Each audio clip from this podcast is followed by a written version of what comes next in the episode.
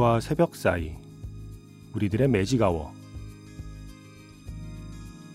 FM 영화 음악 저는 김세윤입니다.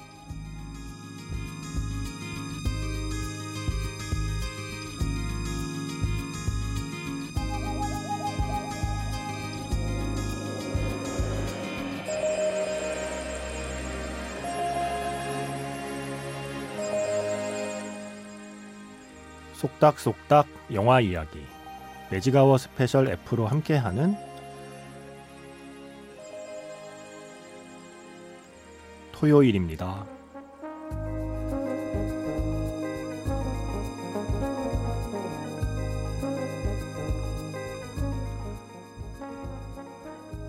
매주 토요일은 영화 이야기가 있는 날입니다. 매직아워 스페셜 F.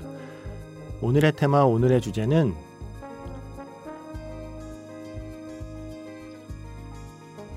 우리 각자의 영화관. 한 달에 한 번 서로가 서로에게 영화를 추천하고 또 추천받는 날이에요.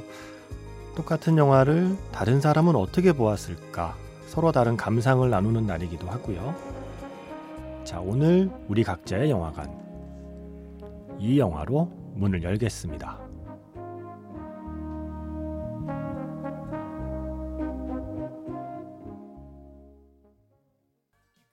7월 30일 오늘은 토요일이고요. FM 영화 음악 시작하겠습니다. 오늘 첫 곡은요. 영화 런던 프라이드에서 컬처 클럽의 Karma Chameleon이었습니다. 제가 얼마 전에 이 영화 소개했잖아요. 영화 자판기에서 음, 바로 영업당에서 영화를 보신 분이 있습니다. 한재춘 씨. 처음 보는 영화인 줄 알았는데 예전에 EBS에서 본 기억이 났습니다. 오랜 시간 속에 묻혀 있던 어, 영화에 등장하는 인물 중에 한 명이죠. 마크의 얼굴이 선명해지더군요. 그리고 한번 보았던 영화라 쉽게 짐작되는 장면들도 있었습니다. 양동이로 모금하는 장면, 그리고 조의 정체성이 가족들에게 밝혀지는 장면 같은 거요. 어, 이번에 새롭게 발견한 거라고 한다면 영화에 흘러나오는 음악이 너무나 좋았다는 거, 그리고 영화의 배경, 웨일즈의 풍경이 또 너무나 좋았다는 거. 그리고 마지막으로 새롭게 알게 된 게 또 하나 있는데요. 집에서 나온 음, 조가 다른 사람 집에 누워 있을 때 입고 있는 난닝구 이렇게 쓰셨네요. 괄호 열고 민소매 런닝 셔츠. 예, 이 상표가 한국 브랜드더군요. BY 땡. 아 그래요? 그걸 또 어떻게 발견하셨나요? 와 영국에서 영화를 찍었는데 한국 브랜드 예, BY 땡의 속옷을 입고 있었다고 합니다. 런던 프라이드를 보시는 분은 한지춘 씨가 발견한 이 어, 숨은 이 재미를 함께 발견해 주시면 고맙겠습니다. 재밌죠? 런던 프라이드. 저 믿고 보시길 잘했죠? 라고 말하려니까 이미 보신 영화였죠? 맞죠? EBS에서 한번 본 거를 제 얘기를 듣고 한 번 더 보신 거네요. 여기서 양동이로 모금한다는 건 런던에 있는 LGBT 커뮤니티에 속해 있는 청년들이 음, 저 먼 곳에서 힘겹게 싸움을 하고 있는 광산 노동자를 돕기 위한 모금을 하는 장면을 이야기해요. 양동이에 이렇게 돈을 받거든요. 아, 런던 프라이드. 한 번 더 보셨다니 반갑습니다. 저에게 영업당해서 보셨는데 다시 봐도 좋았다니 고맙습니다. 런던 프라이드로 오늘 우리 각자의 영화관 시작했습니다. 매주 토요일 새벽은 매직아워 스페셜 F예요. F는 필름의 약자고요. 영화 특집이고요. 어, 그 중에 한 달에 한 번 정도는 청취자 여러분께서 음, FM 영화 음악으로 보내주신 영화 감상평으로 꾸며드리고 있습니다. 똑같은 영화를 나랑 다르게 본 사람도 있을 거고요. 나는 몰랐던 영화를 재밌게 본 사람도 있겠죠. 그래서 서로가 서로에게 영화를 추천하고 추천받는 날입니다. 자, 문자 번호 샵 8000번이고요. 짧게 보내시면 50원, 길게 보내시면 100원의 추가 정보 이용료가 붙습니다. 스마트 라디오 미니, 미니 어플은 무료이고요. 카카오톡 채널 FM 영화 음악으로 사연과 신청곡 남겨두시면 됩니다.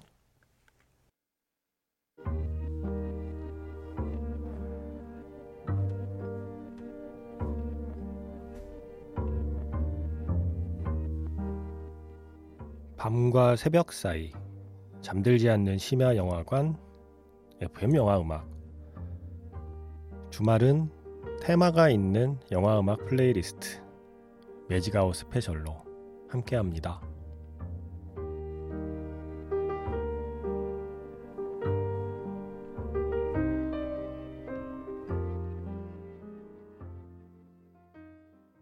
이 노래를 들으면 어떤 영화가 먼저 떠오르시나요? 어, 내가 널 사랑할 수 없는 10가지 이유. 히스 레저가 이 노래 부르는 장면을 떠올리는 분도 있을 거고, 아니면 컨스피러시의 노래를 떠올리는 분도 있을 거고요. 최근에는 프리가이라는 영화에도 또 이 노래가 쓰였죠. 음, 오늘은 영화 디어 헌터에서 들려드렸습니다. Can't Take My Eyes Off You. 프랭키 발리의 노래였어요. 영화마다 버전이 조금씩 다르죠. 아, 오늘은 프랭키 발리 버전이었습니다. 4576번 쓰시는 분께서 음, 마이클 치미너 감독의 디어 헌터를 보셨네요. 이게 지난달이죠. 6월 23일인가요? 이게 다시 개봉을 했었거든요. 그때 극장 가서 보셨대요. 이 영화는 1979년 아카데미 작품상 감독상 나무 조연상 등을 수상한 베트남 전쟁 관련 영화죠. 최근에 184분짜리 감독판으로 재개봉을 해서 하마구치 류스케 감독의 드라이브 마이 카보다 더 긴 영화로 기록이 되었네요. 로버트 드니로와 메릴 스트립의 젊은 시절 명연기 그리고 남우조연상을 받은 크리스토퍼 월켄의 연기 매우 인상적이었습니다. 거기에 존 카제일의 유작이었던 것도 기억나고요. 아, 이 존 카제일이라는 배우가 이 영화 당시에 메릴 스트립의 연인이었잖아요. 그런데 아마 이 영화 개봉 전에 세상을 떠났을 거예요. 예, 그래서 메릴 스트립에게는 아주 큰 상실감을 안겨준 음, 그런 작품이 되기도 했습니다. 네, 어쨌든요, 계속 읽어보면 호주의 기타리스트 존 윌리엄스가 연주한 스탠리 마이어스의 메인 테마는 영화 시작부터 저의 귀를 사로잡았네요. 그래도 저는 영화 속의 다섯 친구들이 따라 부르는 프랭키 발리의 Can't Take My Eyes Off You가 더 친근하게 들리긴 했습니다. 영화 컨스피러시에서도 들을 수 있는 바로 그 노래 Can't Take My Eyes Off You를 디어 헌터에서 신청합니다. 라고 하셨어요. 이게 아마 베트남 전쟁으로 가기 전에 결혼식 장면 때 이 노래 부르지 않나요? Can't Take My Eyes Off You. 저는 그렇게 기억하고 있습니다. 최근에 재개봉 때는 전 못 봐갔고요. 어, 그러면서 이렇게 덧붙이셨어요. 공교롭게도 영화 디어헌터의 주인공들은 펜실베니아주의 클레어턴이라는 지역에 우크라이나 혹은 러시아 출신 이민자들의 후손이죠. 어, 당시 소련이던 시절에, 예, 소련이던 시절에 그 시기, 이 친구들 중에 크리스토퍼 월켄이 연기한 닉이라는 인물은 러시아식 full name 때문에 야전 병원에서 제대로 대우를 못 받는 상황까지 벌어집니다. 최근에 벌어진 우크라이나 전쟁을 생각해서 더 우울하게 느껴지는 영화 속의 장면이었습니다. 라고 하셨어요. 와, 정말 꼼꼼하게 보셨다. 예, 저는 이 사람들이 우크라이나 혹은 러시아 출신 이민자 후손이라는 거를 완전히 잊고 있었어요. 아마 애초에 몰랐을 거예요. 예, 알았다가 까먹은 게 아니라 아예 모르고 봤던 것 같습니다. 막연하게 어린 나이에 거의 TV로 봤던 것 같은데요. 처음에는 처음엔 TV로 보고 나중에 아마 뭐 비디오나 이런 걸로 봤던 것 같은데 정확히 기억 안 납니다만 처음 봤던 때가 근데 어린 나이였던 건 기억이 나는데 음 막연하게 아 이런 게 걸작이라는 거구나 잘은 모르지만 왠지 명작이라는 말이 이런데 붙는 것 같다라고 생각했던 기억이 나요. 어, 저도 그 러시안 룰렛 장면은 잊혀지지가 않더라고요. 한때는 제 인생 영화라고 저 대학교 때는요 나의 인생 영화 디어헌터야라고 막 말하고 다니던 시절이 있었어요. 아 다시 보고 싶었는데 저도 못 봤어요. 이거 극장에서 정말 보고 싶었거든요. 극장에서 못 본 영화라. 제가 예전에 대부를 재개봉했을 때 디지털 리마스터링으로 아마 재개봉했었을 거예요. 몇 해 전에 극장에서 대부를 처음 보는데 전율이 제가 대부란 영화를 정말 한 뭐 열 번 넘게 봤을 텐데 그 전에 뭐 일 때문에도 보고 뭐 보고 싶어서도 보고 하지만 늘 뭐 DVD 아니면 비디오로 봤던 건데 어 극장에서 제가 뻔히 아는 장면을 다시 보는데 너무 좋은 거죠. 다 아는 장면인데도. 어, 그때의 생각을 하면서 아 디언토도 극장에서 꼭 한번 보고 싶다 보고 싶다 했는데 못 보고 상영이 끝났습니다. 예. 저를 기다려주지 않더라고요. 4576 쓰시는 분께서는 운 좋게 디어 헌터를 보셨습니다. 자, 그리고 저한테 영업당에서 영화 보신 분 또 한 분 있네요. 예, 아까 런던 프라이드 영업당에서 보신 한재춘 씨처럼 성은 씨는 더 레슬러를 보셨군요. 음, 아, 아, 아. 제가 재밌다고 말했었죠. 이렇게 쓰셨어요. 지난번에 작가님께서 추천하셨던 저도 물론 예전부터 알고는 있었지만 선뜻 손이 가지 않았던 영화 더 레슬러. 그동안 왜 손이 안 갔을까 반성하며 점점점. 더 레슬러를 오늘에야 봤습니다. 이 영화는 어, 주연 배우 미키르쿠의 자서전 같은 영화네요. 연출이 참 좋아서 미키르쿠의 연기가 더욱 돋보였습니다. 저는 이런 연출이 좋거든요. 과하지 않게 일상적인 모습을 보여주면서 그 속에 주인공의 내면과 심리, 그리고 주인공이 처한 상황을 바로 옆에서 바라보는 듯하게 그렇게 관객의 마음속에 스며드는 연출이요. 이렇게 저렇게 어떻게든 현실에 적응하고 잘 살아보려는 주인공 랜디의 마음이 절실히 와 닿았고 짠했습니다. 이 영화 저의 인생 영화네요. 네, 하셨어요. 그러시면서 영화 나인 하프 위크를 보신 분이라면 이 영화를 보는 감흥이 훨씬 클 거라고 생각합니다. 그죠? 그럴 수밖에 없죠. 나인 하프 위크의 정말 저세상 미모였던 저는 정말 세상에서 제일 섹시하고 잘생긴 사람은 미키 루크라고 생각했었어요. 나인 하프 위크 보고 나서 예, 한동안. 하지만 그 뒤에 이런저런 인생의 부침을 겪으면서 얼굴도 많이 망가지고 또 삶도 많이 휘청거렸던 미키 루크의 그 인생을 조금이라도 안다면 더 레슬러는 정말 성은 씨 말씀처럼 그냥 미키 루크의 전기 영화처럼 보여요. 그걸 이 감독이 의도한 것이기도 하고요. 대런 애러노프스키 감독이 약간 의도한 캐스팅이기도 하고요. 어, 또한 톰 홀랜드가 주연한 스파이더맨 시리즈의 메이 숙모도 출연해서 반가웠습니다. 아 마리사 토메이 예, 이 영화에서 또 중요한 역할이죠. 그러시면서 그리고 이 영화도 엔딩 맛집 영화입니다. 네, 이 영화를 그동안 몰라봤던 제 손가락 떼찌합니다 하셨어요. 건즈 앤 로지스의 음악도 좋았다고 하셨습니다. 말씀하신 건즈 앤 로지스의 Sweet Child O' Mine은 내일 나갑니다. 자 예고한 대로 내일 매직아워 스페셜 M은 영화에 쓰인 건즈 앤 로지스의 곡들이거든요. 예, 그때 나갈 거예요. 그래서 그때 듣도록 하고요. 더 레슬러의 1980년대 이 주인공 랜디가 80년대가 전성기거든요. 그래서 80년대 음악들 특히 락 음악을 좋아하는 설정이에요. 영화 속에 랜디가 좋아하는 음악 중에 어, 두 곡을 골라봤습니다.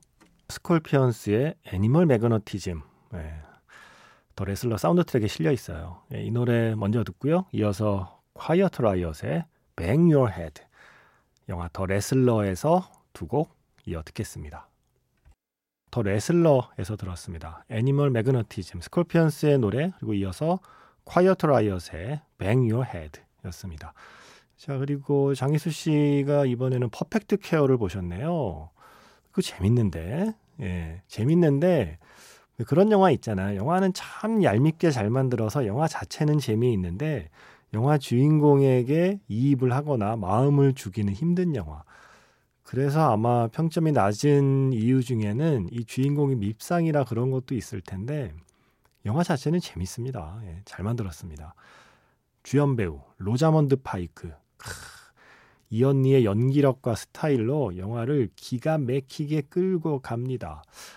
오만과 편견에서 순수하고 예쁜 언니 역할로 나오잖아요. 아, 잠깐만요. 아, 이분이 맞아요. 오만과 편견에 나왔죠. 네.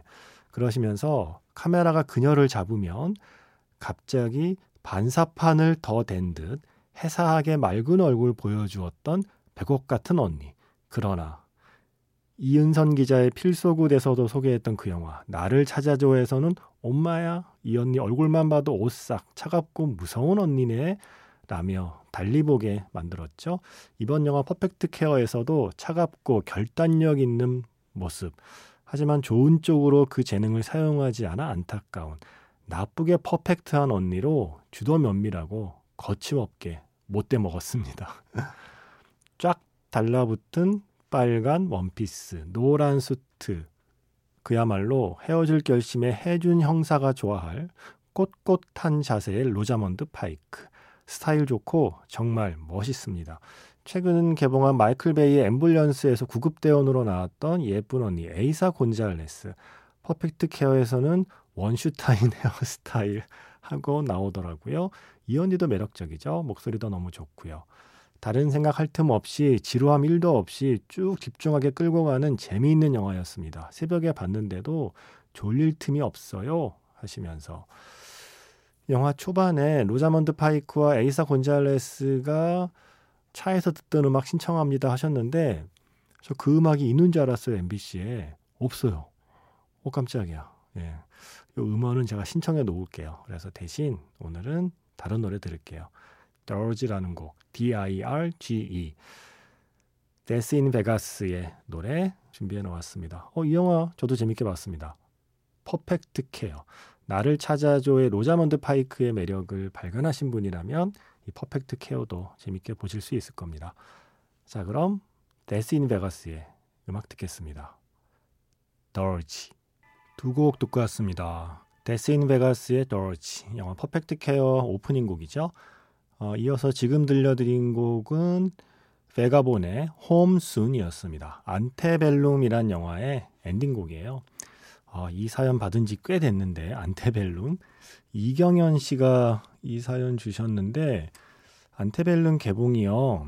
음, 올해 2월이었어요. 그러니까 2월 혹은 3월쯤에 주신 사연이에요. 왜냐하면 이렇게 써 있거든요. 최근에 개봉한 안테벨룸을 봤어요. 제가 너무 늦게 소개하네요. 아, 안테벨룸을 봤는데 정말 네, 정말 재밌었습니다. 어느 시점 이후로는 충격과 공포였다는 말. 어, 그 이상은 스포가 될 것 같아 감상은 남기지 않으려고요. 보실 분들은 아무것도 찾아보지 말고 보시는 걸 추천합니다. 자넬 모네라는 배우를 이 영화에서 처음 봤는데 영화를 끌고 가는 포스가 엄청났습니다.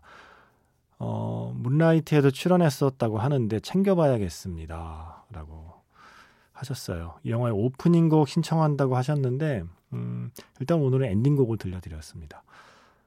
아, 자넬 모네 저는 문라이트하고 그리고 히든 피겨스, 예, 이 정도의 영화를 보면 이 배우의 매력을 알 수 있죠. 사실 뭐 배우이기 이전에 이미 뭐 가수로도 워낙에 유명한 분이라서 자넬 모네가 출연하는 안테벨룸 어, 저도 아직 못 본 영화라 자료를 찾아보니까 이경현 씨처럼 아무것도 몰라야 되나 봐요. 이렇게 짧은 영화 줄거리 소개는 처음 본 것 같아요.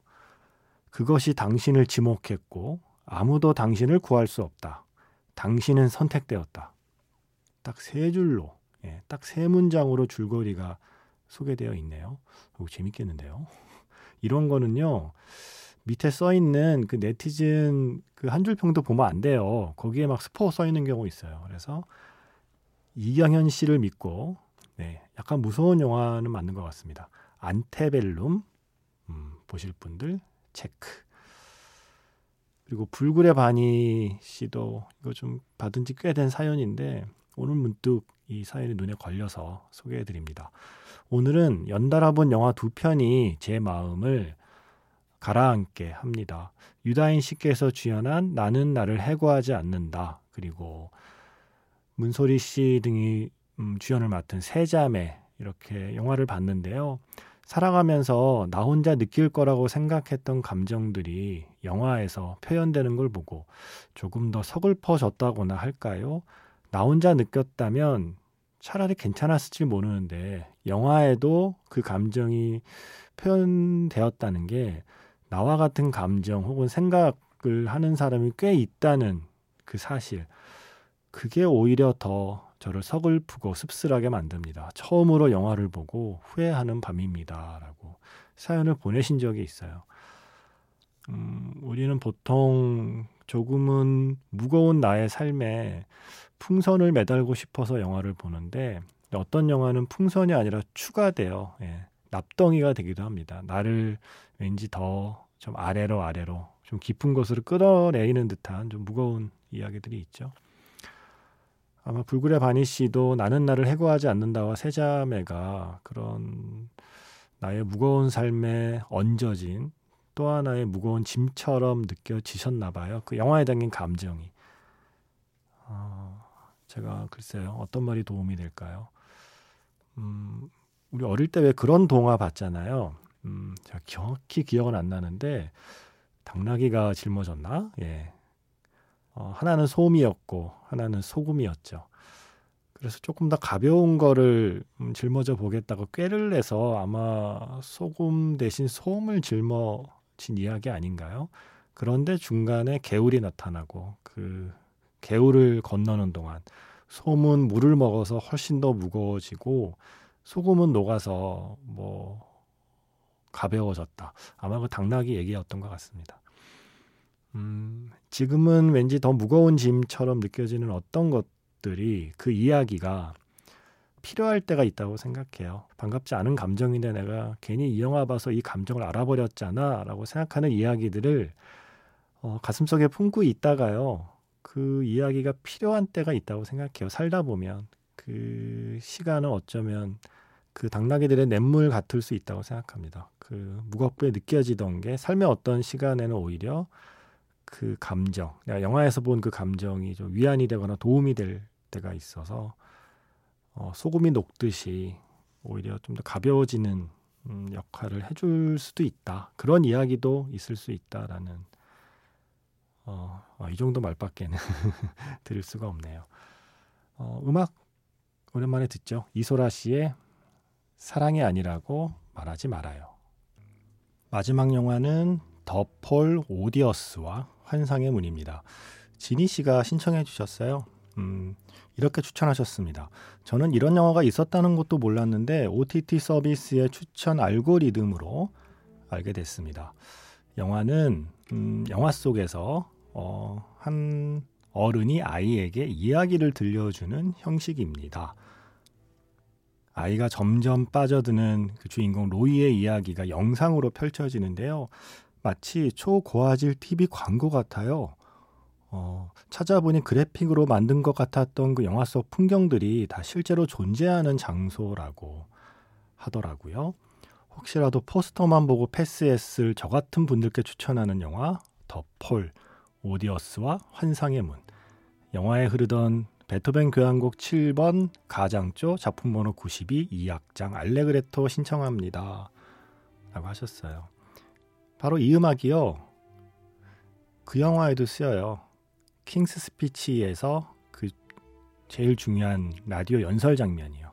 그래서 오늘은 킹스 스피치 사운드 트랙에 실려 있는 버전으로 들려드리고 있습니다. 어, 이 영화 저 좋아했습니다. 타셈 싱 감독 정말 최대한 큰 화면으로 네, 보시면 좋습니다. 엄청난 풍경으로 눈이 즐거운 영화입니다. 더 폴 오디어스와 환상의 문 추천으로 오늘 매직아워 스페셜 F 우리 각자의 영화관 문을 닫겠습니다. 저는 내일 다시 인사드릴게요. 지금까지 FM 영화 음악 저는 김세윤이었습니다.